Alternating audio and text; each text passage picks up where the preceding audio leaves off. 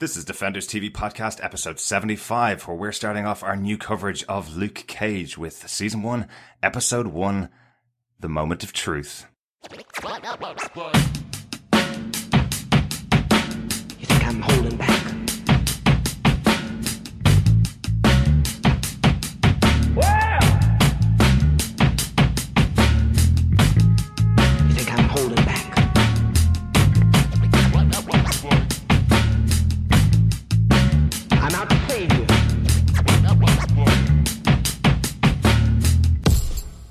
Welcome back, Defenders. Welcome to our coverage of Luke Cage. We're back with our regular coverage of a Defenders TV show. And if you haven't watched the episode, we are going to spoil the fug out of it. Yes, fug. I'm one of your hosts, Derek, and I don't curse. I'm your other host, Chris. Uh, I'm going to open with this just very quickly. I watched Michael Colter. I want his abs. I went to the gym today. I no longer want to be Michael Colter. Why, It's too much. It's too much. I, I'm never going to have those muscles. Oh, if you, if, if our listeners could see me now, I, I, I, my, every muscle is quaking and is just like, no, no, no. You should do the 30 day shred like John did. Absolutely. Um, and laughing in the background is one of your other hosts, John, who will hold the, the sweat in for, uh, this series of podcasts. And I think maybe the first one, Derek? No, it was Fog, John. Fog. Ah, Fog. Okay. but payments to, uh, John of Defenders TV podcast for all that swearing. Excellent, excellent. Well, we could probably charge most of the cast a lot of money. This is a very different Netflix show. There's definitely a little more, uh, little more adult content in here than uh, than we've seen in the past. Um, but we are here to cover every episode of Luke Cage in our normal format. Uh, if you're joining us for the first time and haven't heard any of our podcasts before, the way we cover each of the Netflix shows is that we cover each individual episode with a podcast. So this episode is going to be about episode one of Luke Cage, uh, and then the next episode, obviously episode two, and, and on we go. Uh, we have been lucky enough to get a preview screening of uh, the Luke Cage first seven episodes. We have them available to us to watch. So we're actually recording on the 24th of September, a couple of days before it goes live on Netflix, which allows us to put the show up the minute after you've watched it uh, on on Netflix. So uh, really kind of cool to have it uh, ahead of time this time. So Yeah. a huge thank you to Netflix. Absolutely. And we cover the shows uh, and each of our podcasts, we all pick our favorite or top five points, some good, some bad, maybe some indifferent, depending on what the episode or in fact the series is like. And um, our new episodes will drop on Fridays and Tuesdays each week. We're going to try and get two out uh, each week now. Um, so episode one will drop on the day of release of the Luke Cage uh, Marvel Netflix series on the 30th of September. So definitely um, subscribe to us on defenderstvpodcast.com forward slash iTunes or any other good podcast catcher. Just search uh, Defenders TV Podcast. Subscribe, leave a review, uh, and of course that will really help other people uh, find out uh, and uh, listen to our podcast. Absolutely. And one of the other cool things about the show, because everybody watches it at their own pace, you can leave your feedback for us as you go watching through the episodes. All you need to do is send us feedback to feedback at defenderstvpodcast.com, or you can pop on our website, defenderstvpodcast.com, click the feedback button and record 90 seconds of your thoughts about each of the episodes. Uh, I just ask that if you are going to do that, just make sure you mark it with the episode you're speaking about, just because we're going to be, uh, while we are ahead to begin with, we will be behind, uh, most of our listeners are going to binge watch the 13 episodes of this show. Um, so at least we know that we're not going to be spoiled about any future developments in the episodes. Yeah. So some of our theories that we might draw out from each of the episode may absolutely turn to dust. Um, and you will know this, but it, hopefully it will be, um, a bit of amusement, um, and some good fun, uh, whilst you hear us theorize about what may happen. Some of it might actually happen. Others, of course, may just be absolute rubbish. John, are you trying to tell me that my theory from season two of Daredevil, where a giant hand suddenly came out of the hole in the floor, was wrong? Are you trying to tell? Not yeah, be- that was wrong. Well, that hang was on. wrong. Not to be proven yet. They, they still haven't gone into the hole. That could be defenders. Yeah. But Yeah, you were, you it- were right about that with regards to Empire Strikes Back. Yeah, yeah, it's sort of like bit. I think I saw the Millennium Falcon, and it, Ah, something okay. came out of the hole. that really old movie. Yeah, yeah. With the, uh, with the, What do you mean old movie? oh, hey, It's hey, my hey, Spider-Man. Just because Tom Collins gets away with it doesn't mean you can.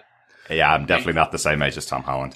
Anyway, finally, before we go into our coverage of Luke Cage, just want to say a huge thank you to those of our listeners who've been leaving us reviews over on iTunes as part of our Summer of Strange competition, or prize draw, really. Um, we will be announcing the winner at the end of the podcast. Uh, what we're actually going to do is record that closer to the day of release because we want to give a little couple more days for uh, for people to leave some more reviews um, for that. So the prize draw itself was for uh, two Doctor Strange comics, two preludes to the Doctor Strange movie, um, the vinyl pop of Doctor Strange, which everybody seems to love, and we've got one on our desk, which is awesome, and also for a digital code for the first six issues of the current Doctor Strange series, uh, and finally a cap, a Doctor Strange cap with the seal of Vishanti on the front.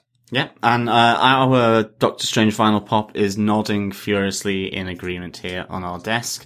So uh, yeah, absolutely. Um, and we will probably be looking to hold our Luke Cage competition for this series of podcasts. Yeah, so uh, Hmm. don't even know what that tuned. is yet. No, we forward to it. don't. we don't know what it is yet, but uh, we will do by our second episode. Absolutely. So stay tuned to the end of the episode where the winner of the Summer Strange competition will be announced.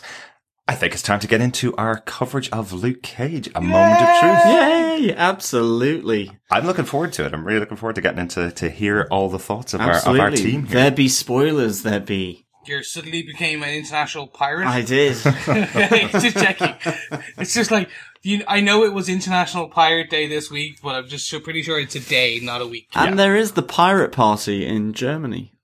No less, yeah. Political party. So there be weirdness, there be. Um, but uh, with that, let's get into Moment of Truth, episode one of season one of Luke Cage. I am salivating over this, but Derek, can you give us a few little details about who wrote, who directed um, this first episode? Absolutely. This first episode was written by Cheo Coker, uh, the creator and uh, and showrunner for this show. So he's been heavily involved in it, but wrote the first episode. Um, what he's well known for, and one of the interesting points that I've seen here, is that he is the writer of the biopic for Notorious B.I.G. called Notorious. So that big poster that we see in episode one on the back wall with the Notorious B.I.G. with his king, uh, with his crown on, his king hat, I was going to call it, um, with his crown on in, uh, Cottonmouth's Club. Uh, that's kind of a reference for, uh, for Cheo Coker's career, one of his, one of his biggest, uh, one of his biggest hits, I suppose. Yeah, that great moment where Cottonmouth walks forward and it looks like it's on his own head. He is the cool. king of Harlem. Ah, Yeah, fantastic. Very cool. Uh, and the episode itself was directed by Paul McGuigan, who's known from uh, the movie Lucky Number Slevin, and also from many episodes of the TV series uh, Sherlock. Uh, so we did about five or six episodes of that. So quite cool to have him on board uh, directing this episode. So we have a Benedict Cumberbatch uh, link here, and obviously by reference, then a Doctor Strange link. Nice. Well, we're on firm ground then. Excellent. Hooray! Oh, John. Everything leads to strange. Oh god. Absolutely. Then- okay, can we just take note? We haven't even gone into the points yet. And he's managed to reference Doctor Strange. I'm eh? kind of impressed. I'm kind of impressed. So anyone who's who's started listening, you'll realise I'm a big Doctor Strange fan, and of course. It is slightly relevant. Uh, his movie's coming out on the 25th of October, um, in Europe. Uh, so not long left, and that is early November in uh, USA and Canada. So um, And yeah. there is another very strong tie, just quickly, obviously, to Doctor Strange. He is the defender. So, you know, he is one of the main defenders that started up the defenders. So, uh, not, not out of character to reference him in here. But no more talk Yes. of Doctor Strange and let's talk Luke Cage. Absolutely. John, do you want to give us the synopsis for this episode of Luke Cage, Moment of Truth? Absolutely. After the destruction and loss of his bar in Hell's Kitchen, a penniless Luke Cage moves back to Harlem. He takes on two low-key jobs, one at Pop's Barbers and the other as a kitchen hand in a local club as he tries to figure out what to do next and so as not to draw unnecessary attention to his powerful new abilities. However, Harlem is in flux as rival gang leaders Cornell, Cottonmouth Stokes, and Diamondback seek new partnerships and to influence the political campaign of Mariah Dillard. As Luke is forced front of house at Cottonmouth's club, Harlem's Paradise, he encounters Diamondback's enforcer Shades that brings back painful memories of his time in Seagate Prison. Meanwhile, an important money exchange between two gangs is crashed by Shameek and Chico, both known to Luke Cage.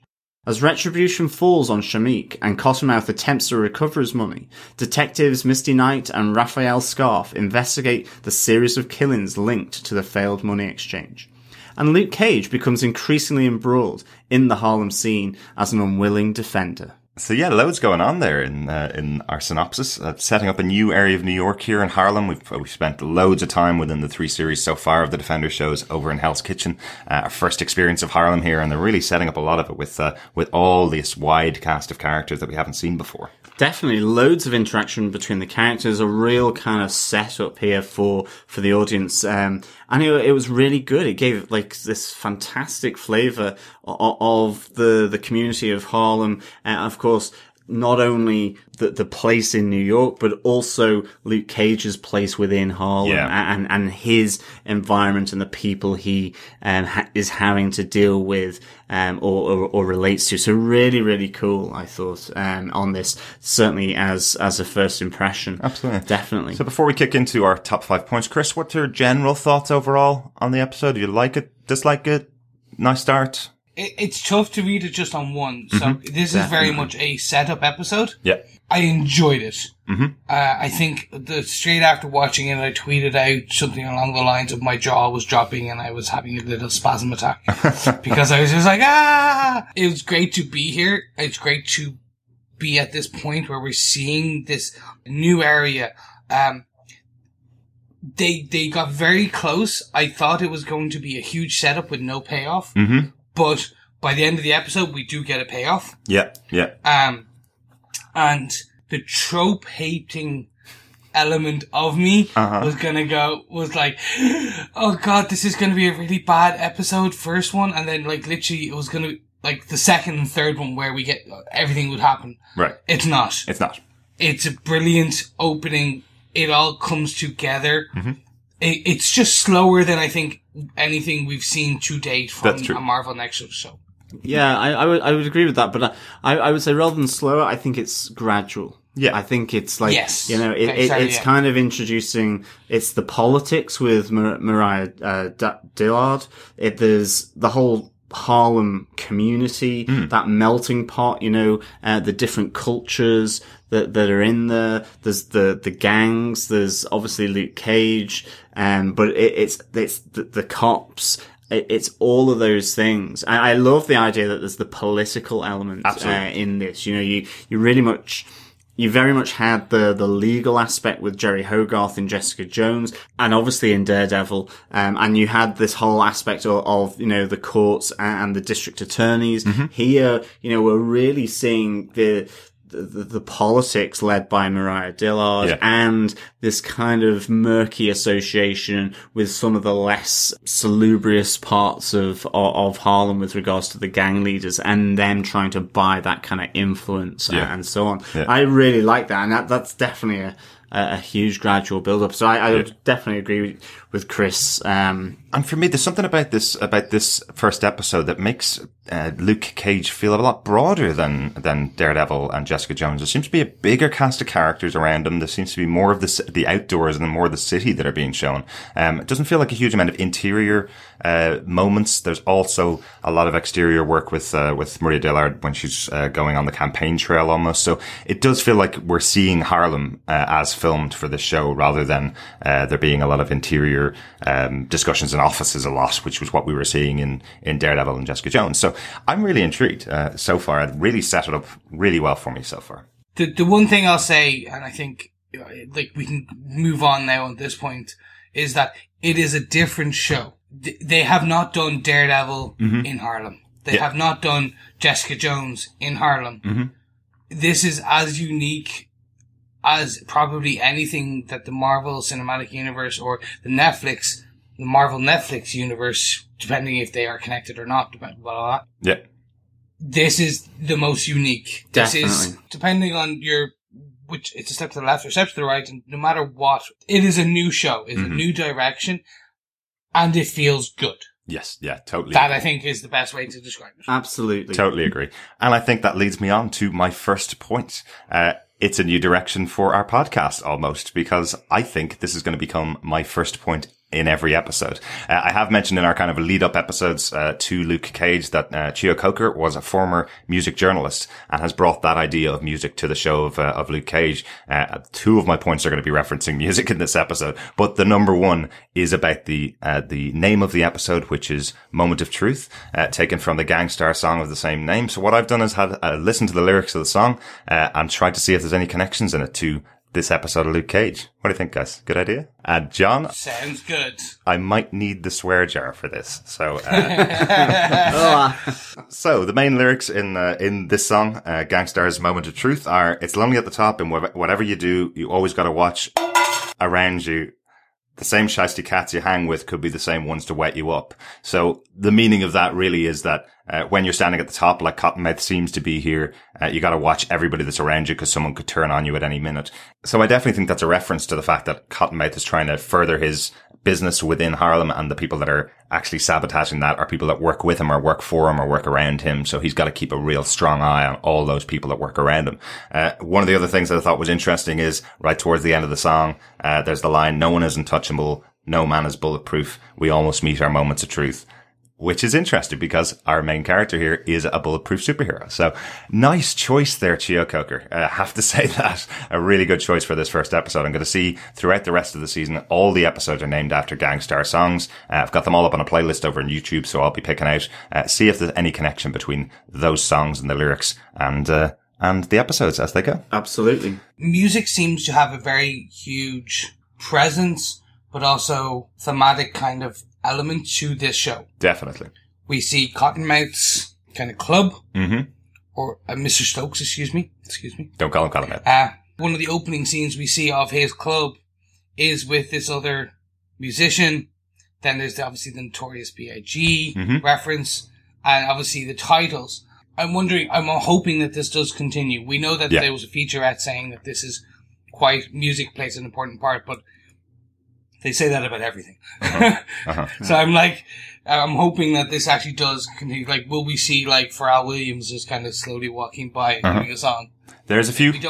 There's definitely a few, and it's it's one of my points for later on, so I'll, I'll save it a little Oh, bit. okay. But um, but I know we have Faith Evans coming up on the show uh, in a later episode. She's going to be doing a live performance, so uh, there's definitely going to be that involvement. The people that are doing the music for the show are members of uh, former members of a tribe called Quest, so um, some really heavily involved heavy, heavy involvement from uh, many musicians in the show. And as I say, with Cheo Coker's background in music journalism, it seems like he's kind of drawn on that for his career. Really, uh, you know, his biggest movie being Notorious uh, about Notorious B.I.G. You know, that's that's kind of the background he comes from, and it seems like he's bringing that to Harlem because Harlem is well known as being a an area of New York where a lot of music has been coming from all the way back to the to the fifties and sixties, all the way up to date. Uh, they've always had a really strong music feeling, so I presume the idea here is that that's the foundation that Harlem is built on. So we will see it play in throughout the episodes. Yeah, and I mean it goes back further than that with you know jazz and uh, and, and blues and all that in, in in Harlem as well. I mean, I, I'm absolutely loving this. I mean,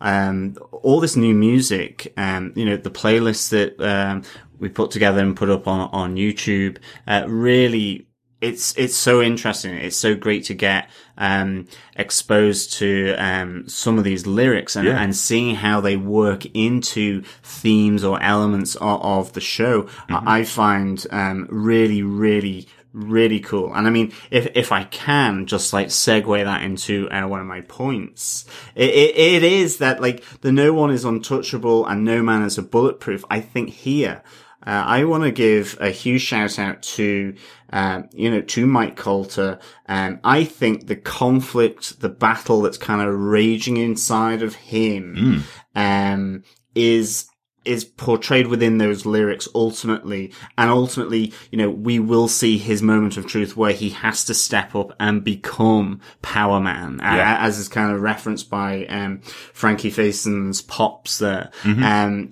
at the start of the episode. I really, um, think that the way Mike Colter, um, has that brooding intensity of Luke Cage is really good. And, and for me, I just see this conflict of him wanting almost a quiet life. He's probably ha- felt his, He's had enough excitement with Jessica Jones, Yeah. uh, and he's lost his bar. The rebound chick with the shotgun to face, that was beautiful. yeah, shotgun to the face. Yeah, I love that reference back to that. He still gets headaches, all this kind of stuff. Um, and you know, he, he's kind of, it's like he wants to just have that step back from, from all of that, um, going on and, but at the end of the day, he can't hide from what it is. And I think Mike Colter really captures that and the kind of the intensity of, of, of the, of his broodingness. I totally um, agree. In, in this first episode really well. And, I, and I think it goes beyond that where, you know, he puts that onto Chico and you see Chico take the gun, uh, you know, come back to, um, Pop's Barbers, uh, take the gun for them to go off and, and, and kind of crash that, that exchange Mm-hmm. between Diamondback and, and Cottonmouth people. Well, I, I presume that's who they are anyway. I, maybe, maybe it's not, but, you know, where they go and steal that money. Yeah, it is. And, and I love that moment where, you know, Chico kind of is just like, you know, leave me alone. I'm, I'm an adult. I don't need a father, all this kind of stuff. But you can see in the same way, um, it, it- it's that moment where Luke Cage can see, well, he's going a different way. And I, I think we talked in the 101, certainly one of the things I love about Luke Cage is this notion that he could have been in a gang. He could have been a bad guy and he takes a different route. And I think he, that kind of thinking that he's doing internally, I think he captures that so well on his face and how he portrays uh, Luke Cage in this episode. So, uh, and and it all just links in with some of these excellent lyrics from the music as well. And I I just think it was really um, spot on. It, it was the Cookie Monster like jaw drop moment as Chris put up. Um, You know, really cool, really cool. Yeah, no, really, really enjoying Mike Colter in this episode. Really good. Yeah. Like that fabulous moment where he's where he's thinking about his wife Reva, who who we now know is dead from uh, from Jessica Jones. Uh, he's thinking back on his life with her. He's say, he's kind of repeating the promise that he made to her that he'll always live his life. He'll be strong. Uh, and we have the flashback kind of scene, which I think is really well done when he's sitting in his apartment alone kind of freaking out that he'd be dragged back into this evil side of himself by by that meeting with Shades that he has, uh, where he's reminded of a moment um, in in in prison, I presume, where he's being told you need to reach out to other people or else you'll- be driven insane. And then he looks down at the book in his hand, which is the Invisible Man, which is effectively him calling out that what he's been trying to become is the Invisible Man, but he may need to change that uh, going forward within this this future in Harlem. Really well shot scene and really well put together scene. So along with that little reference to Jessica Jones, there was a bunch of MCU connections, which I think is your first point, Chris, is it? Slightly, yes. It's quite strange. Our listeners may know that I like my Easter eggs and I like my references, but to be fair, in this first episode, they really kind of, how do we put this? Um, made it very obvious in the first like 15 minutes. Uh, I'm of course talking about when Luke's walking along the street. He has a street hustler with bootleg copies. To be fair, boot, bootleg Blu-ray copies of the incident. Um, and to be fair, and thank you, Derek, for pointing this out, because he starts talking about the the big green guy, and I had no idea. And then you filled me in in that there's a statue in Fenway Park, which is the baseball stadium, and or is it the actual uh, place is called the big? Yeah, Green it's Guy? the it's the left field wall in Fenway Park. The uh, baseball stadium is called the Big Green. Listen to Europeans talk about American sports I know. live on Defenders TV podcast. We swear we know what this means. I, I do. It's the big green monster. What takes away the runs from the opposing team. There you go. So, Oh, so the big look the at big you. green monster. I, I did look it up on Wikipedia, so hopefully I'm right.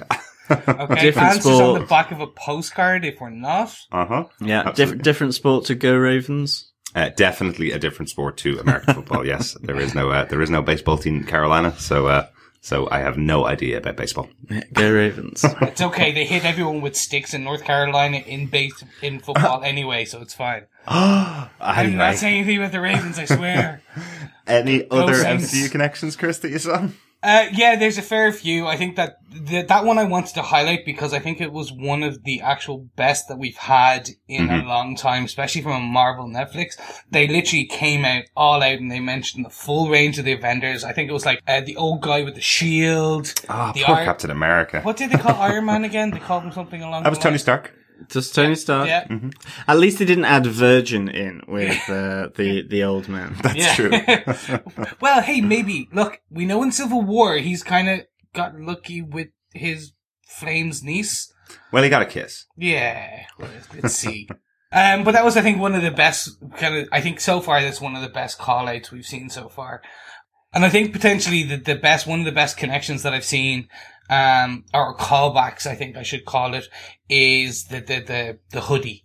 At the very end of the episode, he pulls up his hoodie and it's the yellow on the inside, obviously referencing the, his iconic yellow shirt. Yes. Um, I think that's basically, I think that's one of potentially the nicest, um, callback to the comics that I've seen so far. I'm sure we're going to get some kind of bracelets and band- uh, tiara. Uh, it's not what, was that really a tiara that he wears? oh, it's a tiara. Okay. It's definitely a tiara, It- isn't it? It is a Oh, gangster definitely. tiara. We're going to call Yes, it a it is. gangster tiara. Aye. Yeah, I love I love that that this is his costume in in uh, in Hell sorry in Harlem. I was going to call it Hell's Kitchen there. Uh, that this is his costume. It's his it's his uh, it's his hoodie. It makes so much sense. You know, it Yeah. wouldn't you would not see him walking around in his Power Man costume in uh, in this universe. It's just not going to happen. So uh, so nice that they've referenced the colors and, and the color scheme. That this is going to be the guy in the hoodie. Really, that's quite cool. Yeah. Do you guys, did I miss anything? Do you guys see anything that I'm, I'm missing? The one that I did see is the meeting uh, between Mariah and um, and Cottonmouth in the club, uh, where there's a conversation about about Kingpin, about them not wanting to um, to be seen in the meeting because of what's happened to Kingpin and him being sent off to prison, which I thought was really cool to have that reference that everybody's aware of it, so we know this is taking place obviously after the end of Daredevil season one when he's sent to prison. Not too sure how much it crosses over between uh, between Daredevil season two and this and this season. I'm presuming is taking place around the same time. Um, but we do know that Kingpin has been sent off to prison because of his connections, uh, and and it's been obviously seen by them uh, in it over in Harlem. So uh, quite cool little reference there. I, I actually, I think, I'm think, I was thinking about this as we kind of watched it and since then, um, I think that we're going to end up having season two of Daredevil is literally happening at the same time as Luke Cage. Mm-hmm. Season one of Jessica Jones happened after Daredevil one and before Luke Cage. And I think Iron Fist is going to land probably just after Luke Cage or uh, like some overlap kind of piece. And then Daredevil season two literally goes, say, there's a week, two weeks in between, and then we hit Defenders. Right. Um, similar to the, the, the MCU, uh, the actual movie side of things where Kevin Feige has said everything is happening uh, time for time in real Right. time. In other words, uh, the eight years that happened between Iron Man 1 and Iron Man 3, I believe, uh, that happened in eight years, period. Mm-hmm. right. Right. So I think that's, I'm, I'm assuming there's going to be at least some, this has happened over the course of two years. Yeah. Yeah, interesting. Now, and, and it's possible that effectively all of the defenders will arrive standing over that hole for various reasons by the by the uh, the start of the defenders. Were you here to investigate the hole in the middle of Hell's Kitchen? Oh, I was too. Yeah, and that's and that's how they kick off the defenders. And then the giant hand comes out. Maybe not. Is that all the connections you have to the MCU for this episode, Chris? For this episode on the MCU, maybe if I'll have a few bits about Marvel Easter eggs in a later point, so watch this space. Excellent, excellent. Uh, for me, one of the big points for me in this episode is the introduction to one of our new other Marvel Cinematic Universe characters. The first introduction to Misty Knight Absolutely. in in Harlem's. Uh, Yeah. Very cool. yeah, in, in the nightclub that we have in Harlem, in Harlem's Paradise. Uh, love this scene with her at the bar, uh, with Luke serving her drinks. The, the playful banter between these two characters is just fa- fantastic. Really, really enjoyed it. I love that Luke keeps kind of slagging her off about being a bit too old. Um, which I'm, I'm expecting her to just reach across the bar and just smack him in the mouth, but she does another couple of smackdowns on him instead. Uh, you know, verbally. Uh, you can tell there's a nice, a nice playful nature between the two of them. Uh, really enjoyable. Like, I like, you know, Luke calling out the fact, you know, uh, you look like you could be one of Cotton Cottonmouth's girls, but you're a bit too old. Uh, you know, and then she calls out the fact that the guy on stage, she likes one of his albums and Luke says, Oh, I can definitely tell you you're old school now, you know? Uh, but yeah, really like that. What do you think of, uh, what do you think of our, our introduction to Simone Missick's Misty Knight? Oh, I love it. Um, like this is this is one of my points as well. Is Misty Knight arriving? But I think you know my slant is definitely like she brings a whole lot of uh, sassiness and sexiness, and we see this between her and Luke Cage. Where it all boils over, and a, a, a bit like with Jessica Jones, it- it's absolutely fantastic seeing this in uh, a Marvel TV show. Um, you know, physical relationships between um, two adults, absolutely fantastic. And I think Simone Missick is, is really good as Misty Knight. I can't wait to see how um, her character develops. I think on our 101, we talked about her with her own detective agency, almost a bit like Jessica Jones, but here we see that she's definitely, um, she's a detective with the NYPD. she's a police officer. So she's not freelance or anything like that or a PI uh, in the same vein as as Jessica Jones but she is a detective and so you can see you know a few additional connections here that maybe allow Misty Knight to go across several of these Marvel uh, Netflix shows Very true. Yeah. really good.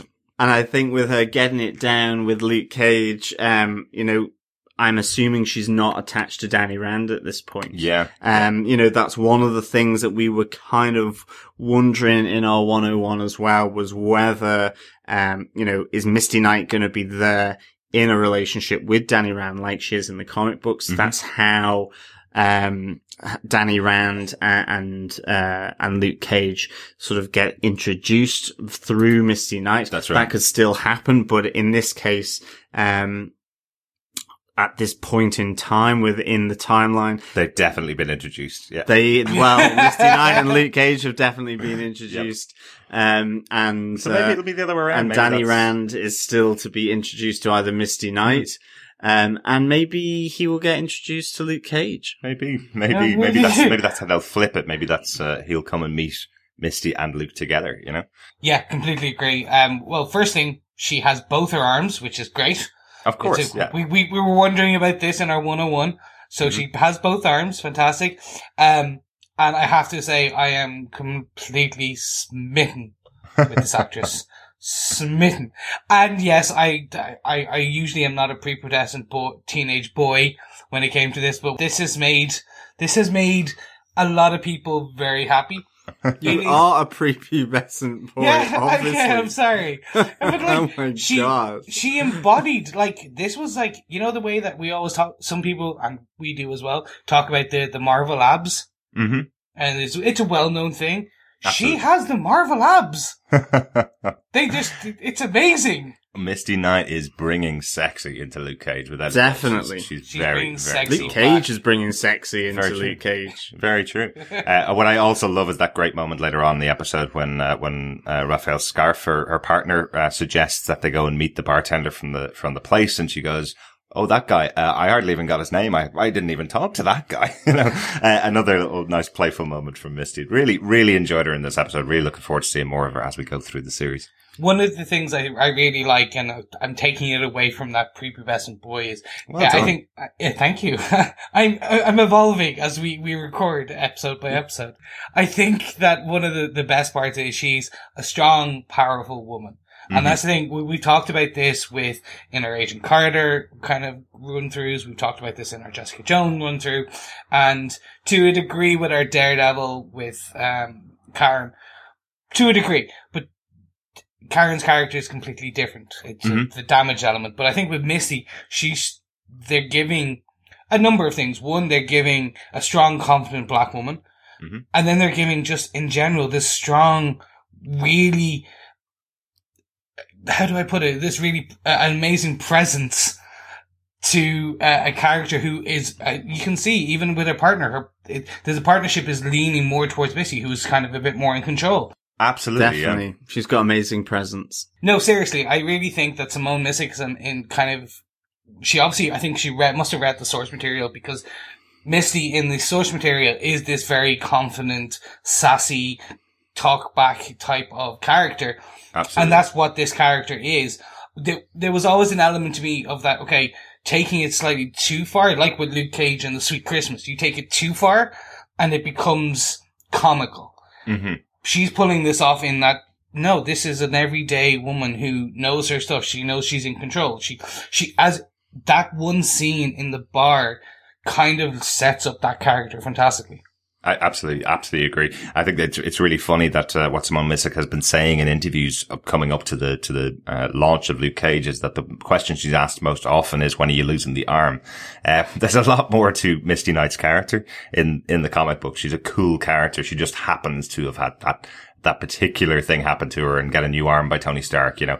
Um, but I love the sassy nature of the character. Definitely. I love her interplay with Luke Cage in the show, and, and Simone's bringing it. Absolutely love. this part of the Simone's bringing it, and Marvel and Netflix are bringing like strong characters, and you know, in this case, not the lead character. I Mm-hmm. mean, just strong supporting women characters as well. Yeah. Really, really good. I mean, even uh, Mariah Dillard, um, you know, her relationship with Cottonmouth and, and just what she is bringing in terms of, um, her nuance of, of being, you know, caught between crook and a politician. Mhm. Some may say they're the same thing, but nonetheless, you know, walking that fine line. Um, but really interesting dynamic for that character of Definitely. Mariah Dillard. Really, really good. Yeah, a, a- a fantastic, fantastic character. So, Chris, what's your next point? So I'm I'm I'm gonna talk about something, and th- this is the the tough first point that we probably a lot of people kind of will want to say about this show. Um, the very first episode they used the N word, Yes, and um, it's harsh. It's this is like almost like an HBO level of harsh realism, and I did have a con- not a concern. I think like it, it would have been very easy for like Netflix to kind of go, okay, well, like that word and that level of kind of realism is slightly too far. right. Um, but no, this, this, they, they, they grounded this show in a very realistic sense. The use of the N word will, it shocks at the very beginning and it makes it uncomfortable. The same way if you were walking down the street and someone shouted that, you Mhm. would go, oh, whoa, whoa, whoa, whoa, whoa, whoa, whoa. And like they even had, uh, Mariah calls out that she doesn't like that word. Yeah, I love, I love that reaction from Dillard. I love that she instantly ignores whatever it is that Cottonmouth's saying to her, which is all about whether that he's the one in power and he's the one that's going to be able to, to control the city for her during her political campaign. Just ignores what he's saying and says, "Don't ever use that word in front of me," kind of thing. Uh, given the, it's the right reaction uh, when you're using it in a show like this, you know, to have another character have the same harsh reaction that we have as viewers to it. Uh, Yeah. Really good, really good moment. Yeah, absolutely. But, but also appreciate that this is about taking back that, that word within the community that it has been so frequently used against. And I think that's the really uh, interesting thing. And I mean, it's like hats off to having that in, you know, effectively what people will say it, it is a comic book TV show. Um, so again, I mean, you know, not to draw too many parallels with The Wire, but I mean, the same, you he- heard that word so much within the projects of The Wire. And again, you know, using it, uh, again to, within that community, that, that kind of reclaiming of the word, um, it's, it, it's like, uh, you know, other communities that have had abuse, um, and stuff at them. So absolutely, um, you know, props to everyone, um, for, for doing that, definitely. Yeah, and I think I think this comes down to Cheo Coker, and I think that's probably where this probably comes from. I say he may have to fight a battle for this because what he's done is by by simply doing a few small things, he's grounded this show in 2016 Harlem Absolutely. the use of this word, then doing some of the stuff like the calling out to the Black Lives Matter kind of um, situation that is going on in America today at this point in time. That is called out in the show. And then even the, there was a very subtle one and it took me a second to kind of, I had to, it was very much a second viewing when I got this. There was a comment by Pops in the shop about the pacing and being in jail. Right. It's like, and I like this has been called out in other shows as well that like you may get out of jail, but you'll always pace because that's what they do. They're very small and close, and Luke's doing it, and then Pop calls it out, and it's by even those small details that you're able. It it just grounds it a bit more. It grounds us. This is a realistic show with, unfortunately, don't think about it, but a guy who can lift up a dishwasher Yeah. like with one hand. And, I, and and you're right. I like how they play that as well because in the entire episode up until the end, in the entire episode, it gives you the opportunity to get into it as a show set in Harlem with, okay, you've got a strong man who can lift up a washing machine, but there's a few guys that might be able to do that as well, you know, that aren't super powered. It's not really pushing the boundaries of what he can do in that, in that particular scene. It's just kind of the old guy going for a split second, pops going, um, I like it when you do things like that, and that's kind of it, and it's left alone. And then the end of the episode is when the powers are revealed, you know? So you could be watching this show as anybody on Netflix who's had it pop up in their face to go, this is actually a really enjoyable show set in Harlem. Oh, okay, that guy has superpowers. Okay, I can, I can put up with that. Nobody else does. And it seems really, really realistic. So yeah, I, I totally get what you mean. I'm Really good. So, John, that, that's, that's my view, and let's kind of move to your next point, maybe. Yeah, um, again, another amazing, um, actor here, um, Mahershala Ali, who plays Cottonmouth King, Cornell Stokes. Um, really loved, um, how he was playing Cottonmouth here. But one of the things I want to kind of ask is, you know, obviously we have Shades come in, and, uh, he's working for Diamondback. So uh, we hear, and I think if I'm right, you know, Diamondback is going to be Willis Stryker, um, potentially, uh, within the show. So he is the guy who ultimately Luke Cage falls out with and ends up going to prison, um, after being pla- ha- having the, the drugs planted on him. So, um, Yeah. but that relationship to me seemed kind of uneven. It, it like what, and what I mean by that is because Cottonmouth and Diamondback didn't meet face to face. It wasn't like, um, Fisk going to meet Madame Gao, uh, where, you know, he had that respect for her to, to, to deliver a message or discuss stuff with her, you know? Yeah, yeah. To, to affect, sort of be truthful about what his plans were because sh- hers didn't clash with his. Uh, you know, in, in comparisons to say the Russians within Daredevil season one. But here, Diamondback is effectively se- sending his right hand man to, to discuss, uh, to protect Cottonmouth, even almost like, um, he doesn't trust what Cottonmouth is going to do because he's got yeah. too much ego. Um, he's not playing it cool kind of thing. Mm-hmm. And I, I thought this was really interesting.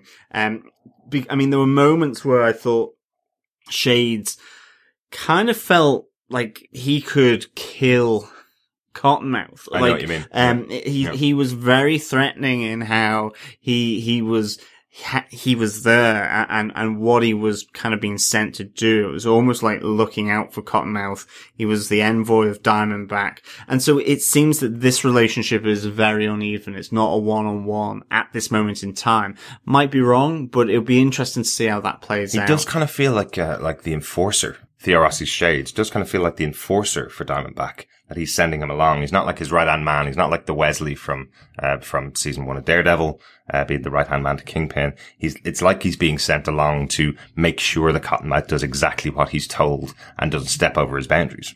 Mm. You know, No, hundred percent. I think that it's really.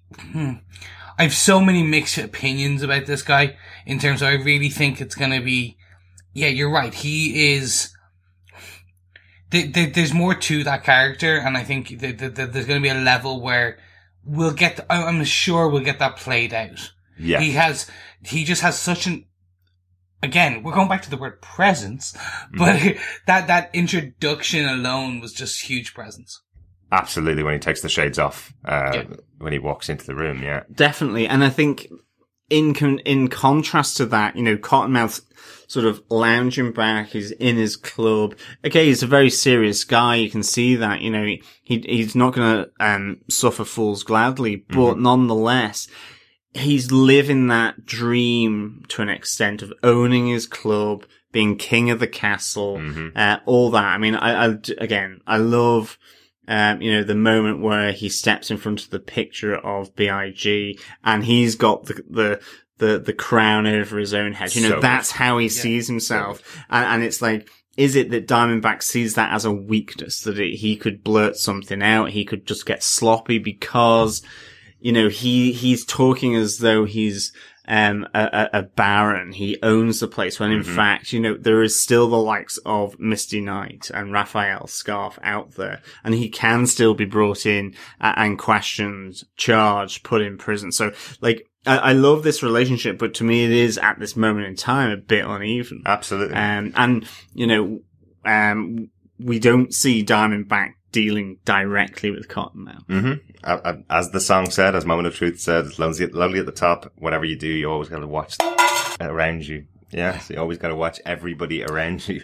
The Yeah. mother, Exactly. And I'm just going to note for anyone who's listening via this on the podcast, Derek is staring at us. Like, as he's saying, watch these guys around you just staring at us. I'm not saying anything, but if, if saying suddenly one of us disappears over the course of recording this, we, you know why. Yeah. Call the police. and okay, we're not swearing on the podcast if we can help it, but it's mother. yes. Otherwise, it is the um the swear t- the swear tin. Exactly. I, I just want to come on the, the, the point here, John, and I actually wanted to just, it's actually one of my points too, less about Diamondback, more about Shades. Mm. Do we think he's powered? I'm putting it to you guys, and my evidence to date, Okay. when he takes off those shades, Right. the stare, the, the, the, the, the, the I don't know, we know in, from, sorry, and I'm not going to use the word obviously, because we talked about it, uh, the Shades character from our, in our 101, is that if this is the same portrayal as the guy in the, the, the comic books, he was in jail with Luke Cage. Do we think that Shades is became powered with Luke Cage? The same experiments in Seagate? That's really interesting because um I mean now you mention it, it's it's one of those things where I know the scene you're talking about, and it's kind of I just felt he was intimidating them, and he, could still be, but it could be that he's got some power, and that's why he has to wear the shades. Um, I mean, be. th- that that's a possibility. Absolutely, I hadn't thought of that, and I'm really intrigued to see whether that um sort of takes place because I know that sort of within the Luke Cage comics, Shades is one of the other prisoners, and I can't remember if there's any superpower, but that's not to say that they won't introduce that here. Mhm. So. And, and I mean, they really do focus in on his face, like when he takes his shades off. Exactly. is it just because the shades are his namesake and that's what's really important? Or is it that he can do something, um, when he has the shades off and that's why he generally wears them? Maybe Yeah. he doesn't blink. Yeah, yeah. Well, it's night vil- night vision. I, I, I doubt night vision. I'd love to say night vision, but that would just be cool. No, I'm thinking some kind of telepathic kind of Professor X. Is he a human lie detector? Is he, can he shoot fireballs? No, that's not true. But more like, more like a, a, a lie detector or he can his visions increased. So similar to Daredevil, he can see when someone's lying based on their kind of like, the, the pulse on the side of their forehead or the, the, the, the sweat. Or we have the first potential MCU version of telepathy where this guy can read your mind. This is why Shades is now the enforcer because he knows when people are lying. He lying. knows what you are saying. Completely random. He knows It's- when you've been bad or good. So yeah, be he's a good. bit like Santa Claus. Shades, Shades, Santa Claus. Are they the same person? Du. Um, Watch this space, listeners. This this is uh, this is definitely going to be a theory that might run for quite a while. I think until then- Shades dies, this is pretty much gonna run Yeah. all the way. maybe. Until we realize it's just he's got his eyelids glued, um, glued open. But no, that's, I think that's a really interesting point, and I think it'll be really interesting to see, you know, who else potentially has got, um, special powers here in, in, Luke Cage. So, um, but Derek, what's your next point? Interesting one. Yeah, my next point is another music point. Uh, just wanted to point out the person who's performing on stage, uh, it, in the club in Harlem's Paradise is uh, Raphael Saadiq. Um, he's a member of Tony Toni Toné from back in the nineties. Great, great R&B artist. Uh, also a producer for many, many artists, including uh, Mary J. Blige, TLC, D'Angelo, has worked with so many of the greats. A cool idea to have him up on stage. I wonder what the set must have been like when they had some of these, some of these uh, artists on. I know we're getting Faith Evans in a future episode, um, and a number of other artists that are coming up. But I'm wondering what the set was like. Was this where every member of the cast just ran down to the set to see all of these people play in the club? You know, uh, it must have been really cool, and it's a great setup. I love his songs that they chose for the episode. They did they they mixed them in really well. It wasn't like we were just watching a live performance. Uh, they were there was a lot of other good stuff going on around it with uh, with Cottonmouth and uh, Mariah having their meeting while he was on stage with Luke and, and obviously Misty having their meeting uh, while the music was going on. Really cool. That was it. It was almost like, um, in front of a live studio audience type of thing with regards to the actual show itself. Obviously, they're within the show in front of a live audience, but the music wasn't just simply about the person being on stage and doing, um, doing this as a background thing. The music that they were singing, the, the, the cuts into the, the, the band and the artists on stage were, were also being shaped within the story and the action going on. And that was, that was very clever. That was really, really nice, uh, to see. And I think something quite unique actually. Absolutely. So it was really cool. Yeah, really, really, really liking this this working into the music. So two points on that. One, I love the idea of that this was every, all the cast were running down to watch this. I'm gonna now gonna pause it on every one of these music scenes to say, there's Mike Colter! Oh, there's it! And like, yeah, I can't wait to do that. See if we see a Charlie Cox in the background. Be you never know. Um, the second one is, while I agree with you, I think this was really well done, and I know that we do have like Faith Evans. I think that's the only one I do know, um, Right. because you discussed it before. Mhm. Um, but it needs to be used as in this same way, in Yeah. that it can't just be, and now over to our band, and then we get like two minutes of the, some new up and coming R&B artist. It Mhm. needs to be spliced with, this was unique for me in terms of, I liked the music happening, but at the same time, I was getting my story elements. So, an important story elements. I think Absolutely. if it continues like that, then I, I like it. Yeah. If it doesn't, then it's like kind of the Jools Holland kind of uh, piece. Jools Holland is a UK presenter and he has a show. Yeah, blue, uh, a blues, a blues singer as well. Yeah. Yeah. Yeah. And he has a show where he kind of goes, he has like eight different live bands and he goes, now to band number 2 Mm-hmm. And if, if Cottonmouth does that, it's kind of like, and now for our next guest, and he Yeah. just kind of turns around, the camera pans, then yeah, no.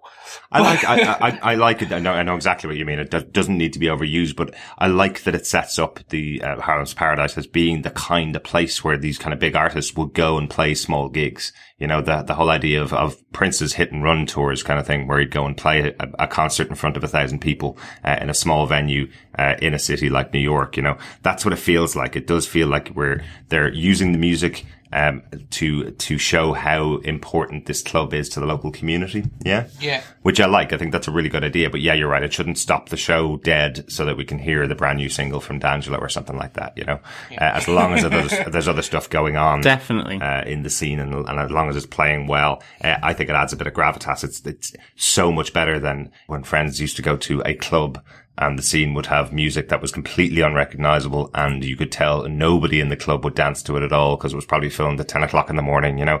Uh, this feels like people want to be in this location hearing the singer live, you know. I'm hoping it keeps up that kind of, that kind of uh, way of doing it for the rest of the series. Okay, and on all that talk of music, um, John, do you have another point? I do. I have Luke Cage protecting the Chinese restaurant. Um, Genghis Khan's. Mm-hmm. Uh, really, really good. I mean, this is something that's straight out of the comics. It's a great scene, but it puts its own spin and its own twist.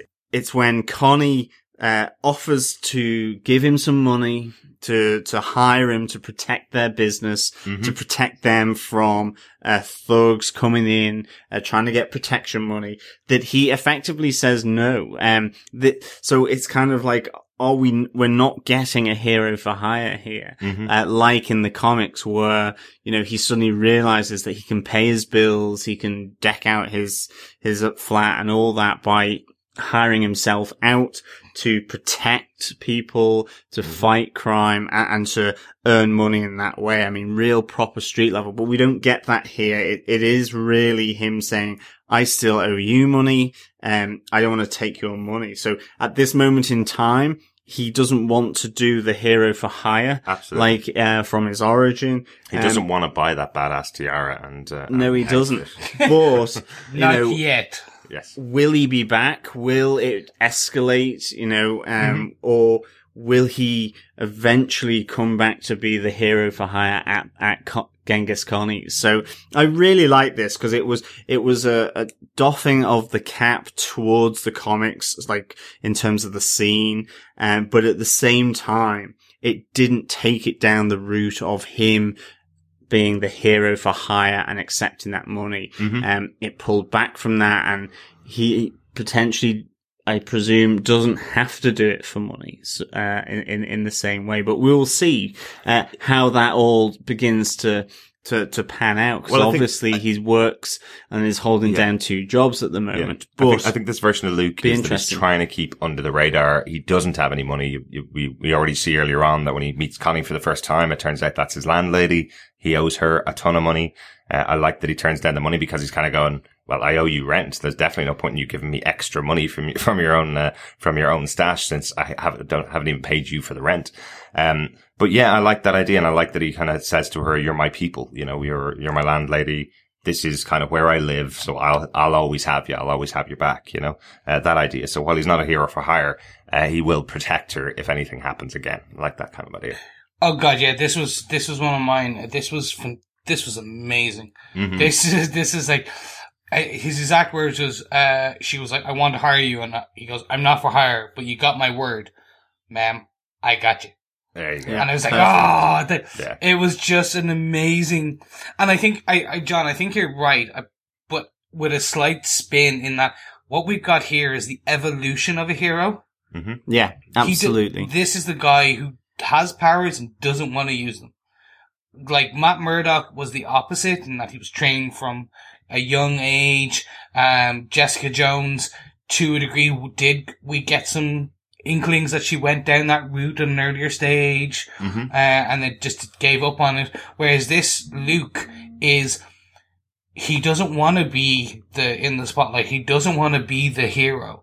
Yeah. And I think this is what we're gonna get is over time, like when he comes into the Chinese restaurant, uh, Genghis Khan's, which I love that name by the way. Um, It's he- so he- cool. he just comes in in like, right, I've had enough of this. I, they, I, no. And I think I, I, I enjoy this. There's basically, we've gone to a point where, like, in Daredevil season one, Matt was already playing the vigilante in the kind of the dress up. In Jessica Jones season one, she's already got her powers and has the detective agency and went through some of the other issues with Kilgrave, etc. Yeah. Here we're going to a point where, yes, Luke is powered. We know very little of his background, but he wants to stay that way. He wants to just work in paradise and Mhm. work in the Pop's barbershop, and that's it. Yeah. That's his Yeah. life. And I think this is the, as I said, this is the evolution. This is going to be really interesting. Yeah. There's, it- there's even that reference from Pop that he could pay him more money if he didn't have to pay him money under the table, isn't it? Yeah. Yeah. Yeah. I think it's, I think it's pretty cool.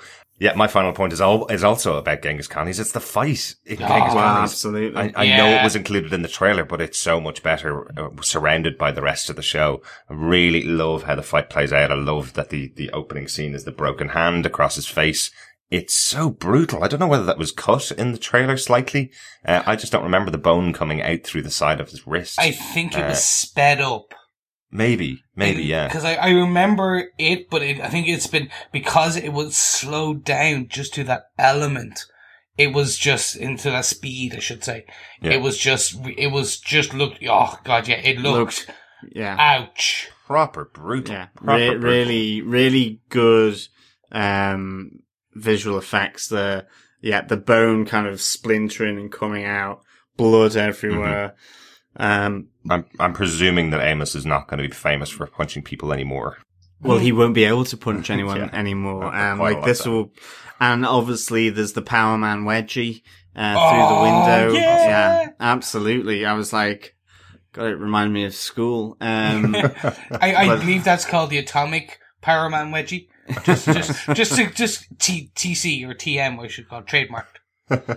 yeah, so, so cool. Loved it. Wedgie, flip, straight out the window, smash bang wallop. I, I, in fact, in fairness, it's a good job he didn't take the money because, like, she'll need that to, Connie will need that to pay for the window. Absolutely. Um, guy face planted into one of the tables.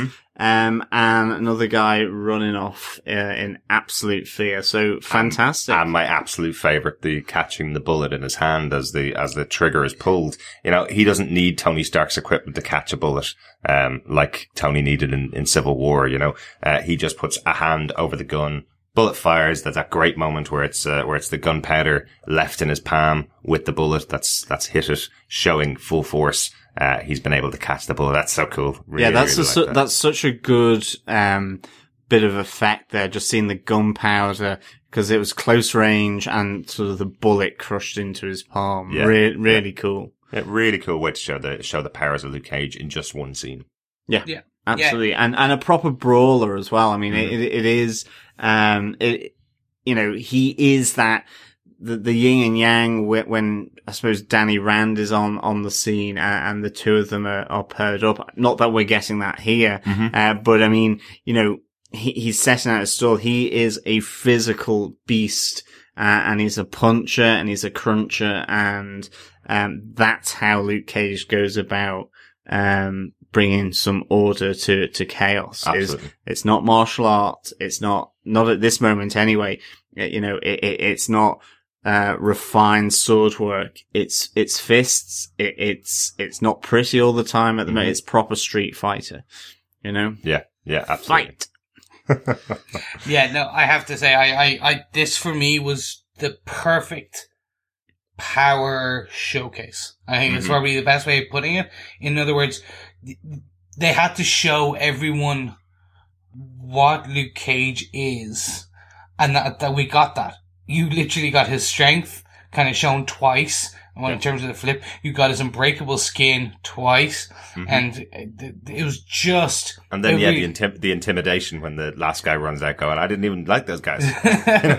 Uh, really, cool. Yeah, no, no, and I, I just, uh, it was just perfect for me. I think, I, I think, and they're gonna be able to set it up more and more now because it's, but the believable aspect is there.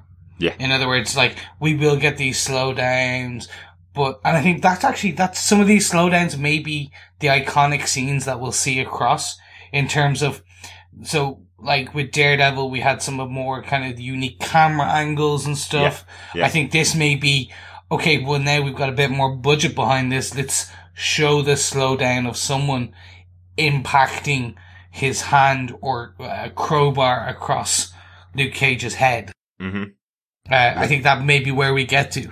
I li- like all the uh, what what are they called the the uh, fatalities in, uh, in combat where they slow them down see Yeah. the breaking of bones and, and that the way they do it now? Finish him. Yeah, I, I loved I love this love this scene. Um, Chris, do you want to give us your next point? Perfect segue because my point is the tone and the humor of behind this show. Right. Um, so the, the, the ending of the fight scene. So they've just shown a very realistic, to a degree, a, sci- a Marvel realistic fight. Uh-huh. And then they had this humorous ending and then a heartfelt ending to that after. And for me, I think this is what I talked about at the beginning of the show, kind of about the realism, the grittiness, the, the kind of dark undercurrents of what is happening in the world today. Mm-hmm. But they don't forget the levity. And I think that's some of the things that personally I love around comic books and, uh, and fiction in general and TV shows in that yes, all the world is going to hell. Everything is breaking down. Harlem is in disarray. Yeah. But yeah, we do, we don't forget the fun. Don't Exactly. like we remember that. Like, and the best, like the best points for me on this was like the the sh- at the very beginning, the note on Pop's barbershop wall. Did you guys notice this? It was like Muhammad Ali, Nelson Mandela, Mike Jordan, Al Pacino, and Pat Riley don't pay. Everybody else does. No like credit.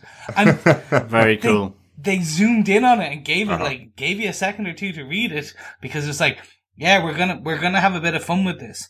And Yeah. then it was like even going on, and I talked about how I, I kind of pulled back some of the the Marvel notes in kind of Easter eggs, like Mm-hmm. Pop's nicknames, Power Man, Mister Bulletproof, making levity of who Luke Cage is, and I'm sure, I'm hoping that Pops kind of literally says, "Hey, that's."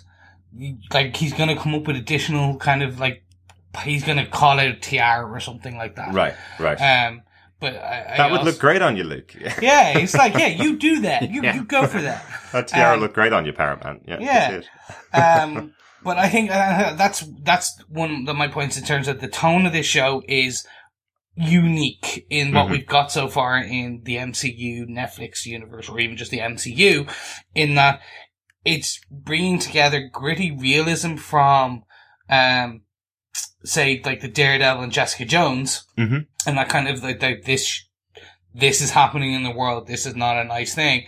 But also some of that Guardians of the Galaxy humor in terms of like, I think we'll get some of these funny moments that we just kind of, it may be a chuckle or it may be a full on laugh out loud moment, but that's what we want. Absolutely. um, yeah. And I think Def- they'll they also, definitely need a bit of levity in the in the show anyway, just to just to kind of lighten it up a bit because it could get very dark. Absolutely, and I mean, I think Luke Cage anyway um, has to have that that levity element because his character is quite serious. um, is serious a- a- and um, you know, it's, it's pretty straight down the line. What you see is what you get, and uh, he's a serious guy, and he's also going through, you know, effectively. You know, he's, he's, he's lost his bar, he's, he's lost his wife, um, and, uh, you know, he's kind of having to be on one dollar an hour type jobs, really low pay and, and so on. So, Yeah. but yeah, you've got to have that levity and it really comes through and it really adds to it. I mean, the, as, as we've discussed that, that the moment in the bar between him and, and Misty Knight, Mhm. really, really good. Yeah. Um, him in the, uh, in Pop's barbershop, uh, with Frankie Faison, really, really good. But I mean, you know, do we have any predictions for Pops at all? So, I'm torn. So, I've talked about this, okay? Me too. Sorry. No, so, like, me too. Yeah, because it's just like, right, we talked about it, they have the, the gritty realism and then the humor, and this is the evolution of Power Man. This is the evolution of the, the unbreakable Luke Cage. Every origin story from Shakespeare to Spider-Man to you name it has tragedy. And Mm. Luke's had his tragedy, but it's happened before. It's happened with Reva already. And I'm just like, so Pops is the father figure. He is the Uncle Ben right now. And I have so much fear for this guy. I'm like, I, it's just, he, he's, they, they gave him great humor. They, they've given him great lines. Uh-huh. They've shown him off. I want to be wrong, Yeah, but I have so much fear for this guy. It's there's a certain air of destiny in there, isn't there? There is Yeah. a bit, isn't there? it's really ju- hoping that he's going to survive out the series. Yeah, but like we keep saying that. I And don't remember, think that's going to happen though. you remember with Ruben? Yeah, Like we were like, yeah, he's amazing. Oh, oh my god! who's he going to turn into from the That comic? Yeah, so yeah. tragic. And then I think Ruben. so. I I don't know who, but there's going to be a major player death tragedy in this. And like that doesn't have to be for anyone. That can be there. May be multiple. There may be uh, Misty Knight's partner, uh, the one or two of the kids in the shop. Like like we're trying to like you name it, someone's gonna die. One person. Yeah, well, speaking of deaths, um, that kind of segues nicely into my uh, final point, which is the the beatdown of Shameek by Ooh, yeah. Cottonmouth. Oh. Like, Mm. um, just the move from, you know, the, the slapping and, and him, you know, him trying to degrade Shameek by saying, you know, I only slap girls and, and trying to get this information where, out from him as to where the money is or the other half of the money is in Yeah. Chico. Um, and then, you know, I think Shameek gives him some lip back and uh, it, he goes, ah, so you want to be treated like a man? And he just curls his fist and then, um, just the power behind it and the blood coming up. And then you see the results of that in the gutter, uh, as Misty Knight and Rafael, um, Scarfe are, are investigating this body. And She even describes it as as he looks like he's been hit by a truck with two fists. You know, it's uh, it's that that's her description. like it's so intense and again it, it, it kind of it shows the danger of cottonmouth you know he can be like sat back he can be in his club laughing joking but down to business steal his money and give him some lip and he is gonna turn on the fists and he's going to get violent and Yeah. he's going to get serious and he's going to show uh, you who's boss. And I, I thought this was a really intense scene, um, you know, really intense. And I, I just thought it was another great sort of facet to Cottonmouth that Mahershala Ali had, had brought. I, it, Yeah. it, it reminds me of, uh, you know, Fisk with, with the car door. It, it reminds, uh, me of, um, the purple man, Kilgrave, you know, telling someone to stand there and don't move forever. I mean, f- purely from a psychological point of view, so, you know, where there's the poor kid who's wet himself outside the club in Hell's Kitchen, all these different things. Um, or, or even, you know, the, the thousand cuts, uh, all Yeah. these elements, um, ha- have got this, this tone of, um, brutality about them. And, and again, I think uh, here it, it carried that through, but I thought it was really, uh, really good part of, of the, the episode. Definitely, definitely. I'm, I'm, I'm really, I think we've said how much we love Mahershala Ali in the show. He's, he's been excellent. And this is a great twist for the character, you know. Um, he's definitely not afraid to get his hands and his entire body, his face, everything dirty, uh, in the pursuit of his money. You know, um, really, really great scene. Definitely. Yeah, no, and I think for me, that was one of my notes just in general, just that the, the, the beating of this guy and the, the, the level of blood, it really so reminds me, like, it's, I'm wondering, like, it was so quick, I wasn't expecting it. Mhm. And I'm wondering, yeah, we're like, okay, so we've talked about the humor and we've talked, talked about the gritty realism. There's gonna be a level of blood and guts and just, ugh, about this, this series I'm getting now. Absolutely. Definitely. Even with the shootout scene, uh, where, uh, Shameek and Chico, you know, steal the, the money with Dante. It's like, you know, there's bullets to the face, there's shotguns to the face. Um, it's all pretty, Yeah. pretty, uh, brutal. There's certainly no holding back. And And then turn on Dante because he threw up, you know, it's, uh, Yeah. it's pretty brutal, you know? And I, I, I'm- I'm wondering, even with say Daredevil, back like back in the, so back to season one, hmm like there was, there was an element of like the breaking bones and the gore, and then Yeah, the season guy, the guy who killed himself on the fence. Remember that? Yeah. That scene being particularly brutal. Yeah. Yeah. And then with Jessica Jones, we had the more cerebral kind of, ugh, I can't remember what, what we decided to call it, the ugh factor with Kilgrave. Uh, pretty much. yeah, but th- th- I'm quoting myself from pre- previous season.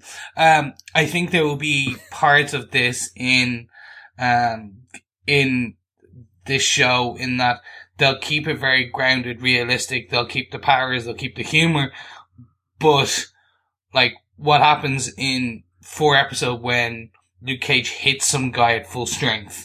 Like, Yeah. we're gonna see a shoulder just like tear off and an arm go flying kind of job. Maybe that. Maybe he does that to Misty. Maybe that's it is how it happens. It'll be interesting to see how that plays out. Uh, no, but I think I think that's the the, the the we're gonna get gore in this. We're gonna Mhm. get like I think uh, it ties back to that realistic kind of theme wire point. Like HBO and The Wire and all those kind of shows, they don't shy away from. Okay, if so, if if someone you punch someone with unbreakable skin, your bones are gonna break Yeah. Yeah. if someone is sitting on top of you, beating you, you're gonna be covered in blood. Like, I think, where, the, do you remember the, you see, in Daredevil, when the guy with the fence, they didn't show the, the impaling part, he just, mm-hmm. we like, they ch- cut just that part away. yeah. Not much of a cut. Though. No, but, and it's like the door scene with the kingpin. In the mm-hmm. first introduction. Oh, yeah. Yeah, it's like the, the, the smoothie, as I think we called it. it was just, I think with this one, like they didn't show the guy getting beaten, but they mm-hmm. showed the effects. And I think that's what's going to happen. Yeah. I just think we're going to get lots of blood. There, Yeah. there was a lot of, uh, blackberry cordial or whatever they use in these shows to replicate blood flying uh-huh. all over the place. There's going to be quite a lot to watch. Definitely. It's going to be pretty brutal. Chris, is that your final point? that was my final point, but I do have one quick, uh, two quick notes, I should say. Okay. Um, the first one, Justin Hammer weapons. Yes, that's right. Oh yeah, I told you I'd bring another Marvel kind of plug in here, uh, Mm-hmm. and this actually, in theory, is more MCU. Um, Justin Hammer. So like, literally, Iron Man two. Like, we're going all that way back. Yeah, yeah, it's interesting, isn't it? I'm wondering if because of what happened in Iron Man 2 where he gets sent off to prison, I wonder if uh, if all of the arms that their company was building, all of those got flooded the streets and now they're being sold around by arms dealers on, on the streets of, Hell, of of Harlem and Hell's Kitchen. I'm wondering if that's that's the connection. That's how Misty loses her arm. the arms dealers. There you go. Oh, the There you go. dealers. Oh, I like I'm not very good at jokes. I'm sorry. it was good. I do wonder if Melvin Potter, aka Gladiator from Daredevil, may turn up with some tinkering parts from Justin Hammer, or never know. Like, or are we going to see Whiplash? Like, we, not obviously Whiplash himself, but like the actual someone's toys. Like, could it be that okay, bullets are impervious to Luke Cage? So how do you make? Uh, Or the other way around. Yes, that yes, that's that makes slightly more sense. Uh, but I will wonder, like, are we going to see like there's an escalation of weapons because this is what happens? Maybe, yeah. Yeah, I know what you mean. The escalation uh, it could absolutely lead to, to some more, some more kind of different weapons appearing on the streets of, of Harlem, yeah. and from the teaser trailer, we definitely know that someone gets whiplash. oh, That, that is true. That is true. That's funny. I am quite good at crap are. jokes. and the final points are just the books, Attica and the Invisible Man. Mm-hmm. Um, just it was like it was nice to see faced on them for a while, and um, the especially the bit, the the Invisible Man part. There was a kind of obviously Yeah. Luke's trying to hide himself. Mhm. It was it was just it's interesting. Will they kind of continue with this theme? No, what Yeah. would you call it? Yeah, a theme, I suppose. A book theme. Book Yeah. theme. Yeah, yeah. But uh, I think it's it. And then, oh, obviously, sorry, last point. Ahead, last note. Uh, Reva's photo. Yes. It was lovely. same place it was in Jessica Jones, still in That's there. right. That's right. Uh, yeah, really, really cool touch. I like having that, uh, that, that connection back to, to, uh, back to his history and his past. Um, yeah, I really like that moment when he's, when he's, uh, he's getting that direction from his past, I suppose, about how to, uh, how to deal with people, you know, um, where he's being told in a, I guess in a self-help group that he would have attended while he was in Seagate prison. He's being told you need to make friends or else you won't be able to last in here. Um, I love how that scene was shot in his, in his apartment. That was pretty cool. Uh, and obviously, yeah, the, the books, uh, on the bed, uh, particularly the Invisible Man stands out as being what Yeah. Luke is trying to achieve, I suppose, uh, by hiding out in Harlem.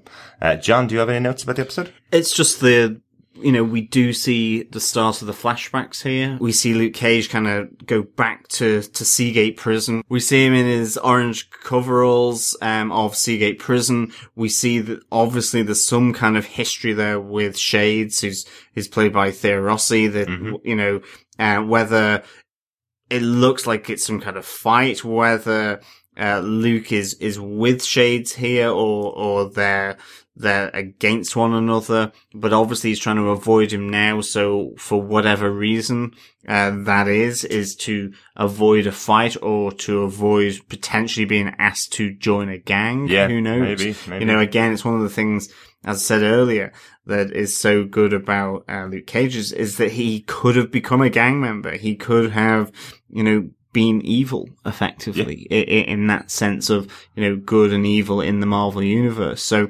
um, yeah, it was interesting seeing those flashbacks. Yeah, absolutely, absolutely. Uh, my final note, I just don't think we've talked about her enough. Alfre Woodard in this episode is one of my favorite parts of the episode. I think, uh, I think her character of Mariah uh, Dillard really adds so much to the, to the show. Really hoping to see a lot more of her as we go along throughout the season. Uh, loved her campaign trail moment, as you mentioned, the Black Lives Matter moment when she's doing her speech to camera. Um, really, really good. You can totally see her point, which is the point of any politician. You're supposed to understand where they come from. Uh, I can totally see what she's trying to get across. Yet there is a bit of darkness about her as well. Um, it's effectively trying to, it's almost saying let's ethnically cleanse Harlem back to what it was like with just black people living here. Um, Yeah. it, it, she's, she it has that strong a line about it, you know. Um, but you can understand the point of view, you know. It's a, it's a, the jewel in the, in the heart of black America, you know. She wants to keep it the way it was historically, uh, valid, you know.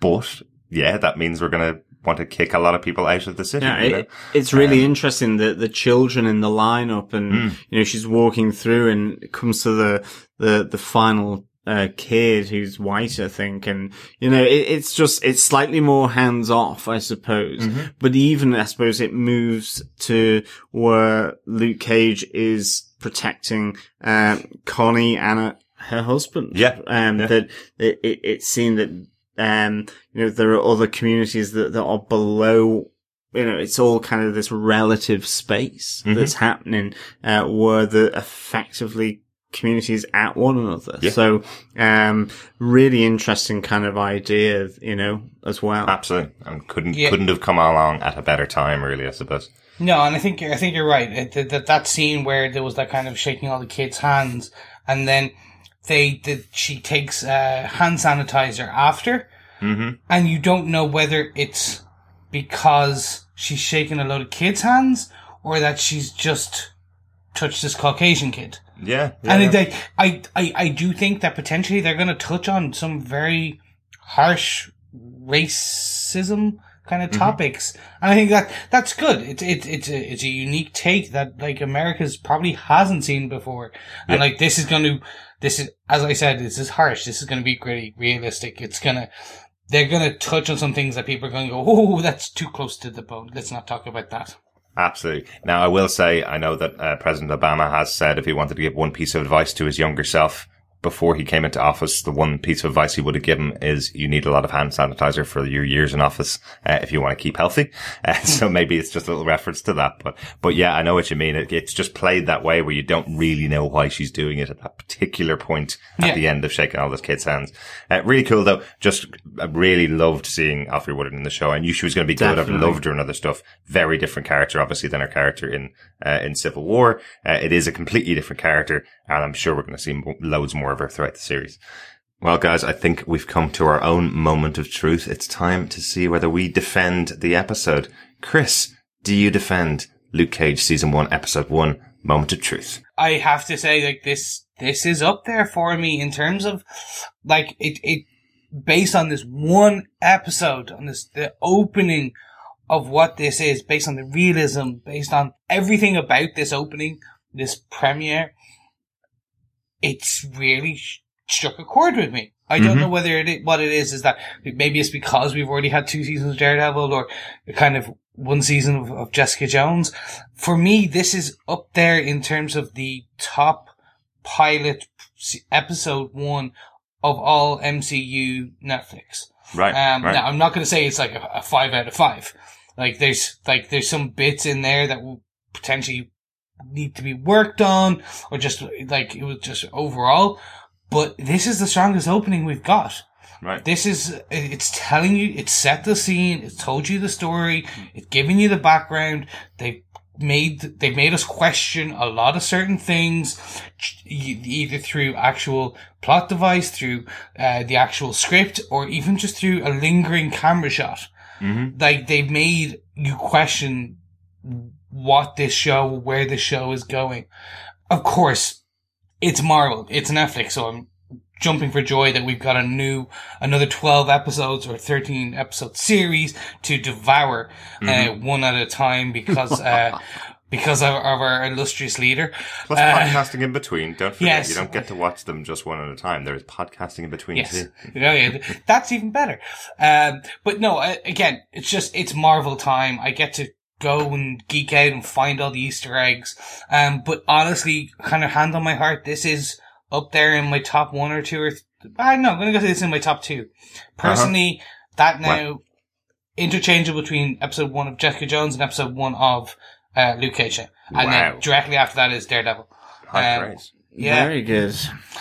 So, John, Mm. do you defend this episode of Luke Cage?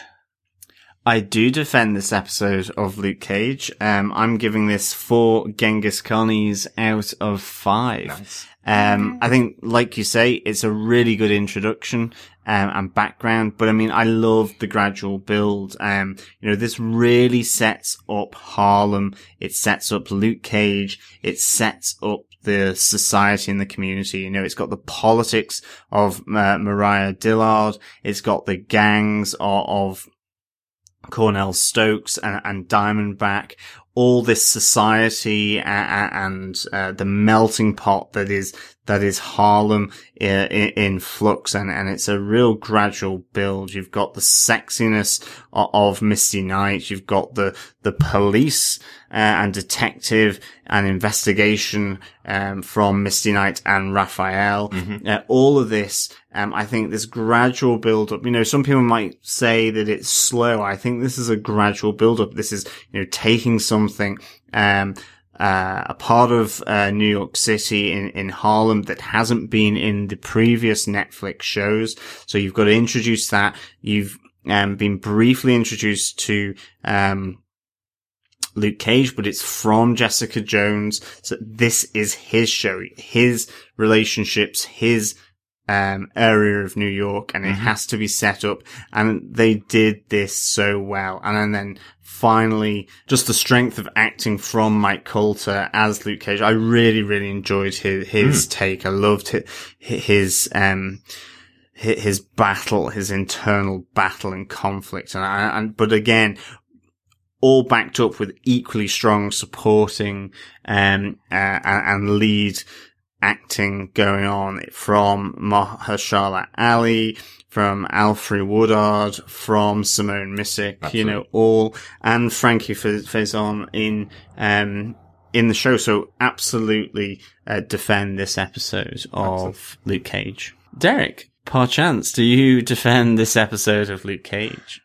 Well, I always when I'm going last, you guys have taken all the words out of my mouth. Uh, I totally defend this episode. Just absolutely looking forward to watching the next 12 episodes. A great setup episode, great introduction to brand new characters in the Marvel universe. So excited to see this version of uh, of Misty Knight. Simone Missick's doing a great job in here. Really looking forward to seeing more of Alfre Woodard, more of Mahershala Ali's uh, Cottonmouth just so much of this universe to explore and we've got 12 more hours to do it. It makes me really excited. While I don't think, uh, that it's not, that it's as awesome an opening as, uh, Jessica Jones that did have the benefit of a huge cliffhanger at the end of the episode. This had a great, uh, uprising moment at the end of this episode where we finally got to see Luke go out and be a hero, um, for a couple of minutes at the end of the episode. We didn't get that in Jessica Jones. We got her turning on her heels and realizing she's going to stay in Hell's Kitchen. Um, and I thought that was a bigger, more dramatic opening, I suppose, than this, than this one. While I loved this episode, I think Jessica Jones' first episode probably a little bit better than that, but that's no, there's no problems with that. We've still got another 12 hours to spend with these cats. Uh, and I'm looking forward to it, definitely. So guys, that's the end of our review of season one, episode one of Luke Cage. Uh, only one more thing to do in this episode, which is to uh, give out the prize for our Doctor Strange Summer of Strange. Um, what we asked our listeners to do, who are joining us during our coverage of uh, of the 1978 Doctor Strange movie, or Doctor Strange 101, and the Doctor Strange animated movie, all leading to Doctor Strange coming out on October 25th. What we asked them to do is just leave us a review over on iTunes, send us an email to feedback at defenderstvpodcast.com, just telling us uh, where they left the, the review. And we got some very, very nice uh, reviews into us during our little hiatus there. I want to say a huge thank you to the listeners that, that left us those reviews. Absolutely. Thank you so much for the reviews, um, and, and for the support. You know, reviews, um, on iTunes, on any other podcast catcher really help independent podcasts such as ourselves to, to, to get noticed with, within those, um, apps, within those programs and, and for people to, to explore and find us and, and be able to listen to us. So it, it's very much appreciated. Um, all the, uh, the reviews left by, um, all you very kind people. Yeah, no, and I, I, I, I, yeah, there's not much more I can say on that. I was, um, I, okay. So I was chopping onions while I was reading the reviews, I swear, and that's why there was a bit sniffle happening. That or it was my allergies. So, yeah, you know, it's that type of time, time of year, the allergies kick in. Um, but honestly, I was overwhelmed. Derek sent them across to me, and as I read through them, I was shocked by the, the feedback we got. It was, it's fantastic just even for us as podcasters. Mm-hmm. Like we are three very geeky, nerdy guys and we just ramble for sometimes an hour, an hour and 20 minutes or more. And I about- edited it down to about 40. yeah, of course. you should see the uncut versions. but we, it's us talking and saying what we love about the show. And then mm-hmm. even when we talk to you guys in the, the community, like they, they, we are all joined by this love of Marvel, love of these shows. And yeah, this is a, a geeky thing. We break down someone's amazing work. Um, but just the fact that you guys love it, or at least give it five stars, is uh, it's an testament to what we do, and it's a. The only thing I can say is thank you. Absolutely. I swear, it's the allergies. Don't it's the cry, Chris, allergies. Don't cry. Uh, no, absolutely, and some lovely words left by uh, left by everybody. Just a huge thank you if you took take the time out. It doesn't have to stop now. You can keep giving us reviews. As John said, this helps other people find us. So Mm-hmm. share it. If you think one of your friends might like one of our comments or li- like some of the, the, the breakdowns or if they've seen some Easter eggs that I missed, because especially if they've seen Easter eggs I've missed, Uh huh. send them over, like share our content with them because more people that join our group, that the more, the more we can talk, the more we can take over your Facebook feed and your Twitter feed where basically for the next month, all you're going to see is Luke Cage and that's what you want. You know it is. But honestly, thank you and please continue to share. Absolutely, yep. Uh, share it through any of your social media channels, obviously over on Twitter and Facebook, over in Reddit, wherever you wherever you interact. You can share our podcasts with anybody else. Right. Okay. Without further ado, time to give out our Summer of Strange prize. It's Thursday the 29th of September and John has the hat in hand with all the reviews that we got over on iTunes. Thanks again so much for all your entries for the Doctor Strange prize draw. Absolutely, a really good response, and they're all in the hat. In fact, they're in a Doctor Strange hat, uh, my Doctor Strange hat. Yes. Um, Not the one not the the one that is actually the prize. I can assure you. Um, and uh, I will now give it a good old shake. PricewaterhouseCooper is obviously here um, to verify the results uh, from the sealed envelope. Do I get to pick this You one? do. Go on. Awesome. Hand in. Awesome. Okay. And the winner is Frederick Tellerup from Denmark. Congratulations, Frederick. Well done, Frederick. Thank you very much uh, for your review. I'm going to read it out since uh, he won the competition. Yeah. right? Um, so he started off with a fun and enlightening supplement to all things MCU and MTU. Nice. An interesting podcast build up, like a friendly conversation, primarily about the Netflix TV series episodes, with great enthusiasm and in-depth references to the Marvel comics that span the characters, and to a more or lesser extent, sat down with the storyline beats. Thanks guys, a very nice addition to watching the shows, and kudos to you for keeping spoiler free on all episodes for your episode to episode walkthrough. Uh, in these bountiful times of Netflix binge watching possibilities. Excellent. Yeah, thank you, Frederick. And of course, thank you everyone else who were really kind and generous to, to leave a review. Uh, it is much appreciated. It is one of the, the best ways for independent podcasts to kind of get their name out there and for other people to find it. So, uh, that's why we kind of hold the competition. Um, and, uh, it's really important. So thank you to everyone who took part. Um, it is much appreciated and congratulations to Frederick. And now back to old Chris, Derek, and John. So right, back to the podcast. Big congratulations. Um, you know, we'll have the prizes sent off, um, as soon as possible. Absolutely. We'll be in touch to get your, um, delivery address uh, and all that, but really big congratulations. You, you're, you're lucky it's going now because uh, literally if some of these prizes had stayed, like, I'm saying like 48 hours more, there, there was some, uh, it fell off the back of the truck. Uh-huh. Th- in- there was there my was a point I thought that John was just buying presents for himself, and leaving reviews in different people's names. But uh, but I know where these reviews are left. So uh, thank you so much for that, uh, guys. That's it. Time to close out. We'll be back on Tuesday, the fourth of October, with our review of Luke Cage season one, episode two, Code of the Streets. Looking forward to that one. Absolutely. Oh, yeah. Remember, you can uh, join us on Twitter at DefendersCast. Join our group over on Facebook. Go to facebook.com forward slash groups forward slash Defenders TV podcast. Get involved in the discussion, join the community, leave feedback. You can also do that by email at feedback at defenders tv defenderstvpodcast.com. You can go onto the website uh, and leave a voicemail if you want to have your uh, lovely dulcet tones on um, our podcast and you can leave 90 seconds of audio. Absolutely. We Um, love voicemails. We don't get them often enough. It's really, really easy. Go try it out on the website. Yep. Uh, ask some questions, give your theories, comment on, the show, comment on the podcast, and we will uh, bring these into our discussions of um of Luke Cage season one as we move through the 13 episode series. Absolutely, but just one reminder, if you are, if you've binged watched the entire season of Luke Cage and you're just listening back to our podcast, remember we have not watched ahead as we're recording these episodes. So if you're saying anything about episode nine or a big reveal in episode 12, just make sure you mark your email or your voicemail with what, what episode it is you're talking about so we can hold off on it and none of us get spoiled about the future episodes as we go. Absolutely. And on Facebook, we will make sure we will have, um, episode by episode places where you can comment and you can be as spoilerific as you wish. Uh, we will know not to go into that. Um, but please come and join the community, the discussions. Um, and, uh, yeah, thank you so much for listening. Uh, we will speak with you next time. Bye. See you guys. Call me if the hand comes. You know the hand is coming out of the hole, I swear. Excellent. We'll speak to you on Tuesday. Bye.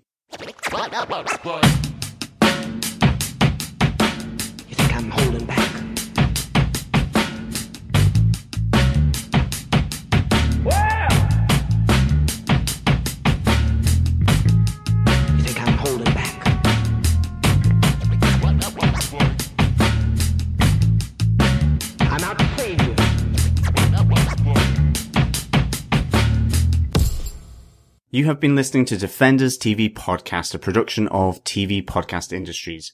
If you want to subscribe to the podcast, please go to www.defenderstvpodcast.com forward slash iTunes and subscribe there, leave a review, or alternatively go to any other good podcast catcher and search Defenders TV Podcast for Android users. Leave a review, subscribe. Uh, this really helps independent podcasts uh, to be found out by other interested listeners. Also share uh, our podcast updates on Twitter, Facebook, Reddit, or any other social media platform. Uh, you can also join us on Twitter at DefendersCast. You can join us on Facebook, join our group at facebook.com forward slash groups forward slash defenders TV podcast. Come and join the community, enter into the discussion, leave comments and feedback. If you want to get involved in the podcast, you can leave feedback at feedback at defenderstvpodcast.com or alternatively, you can leave a voicemail on our website at www.defenderstvpodcast.com. 90 seconds long and be an uh, audio part of our podcast. As always, thank you so much for listening and we will speak to you again soon.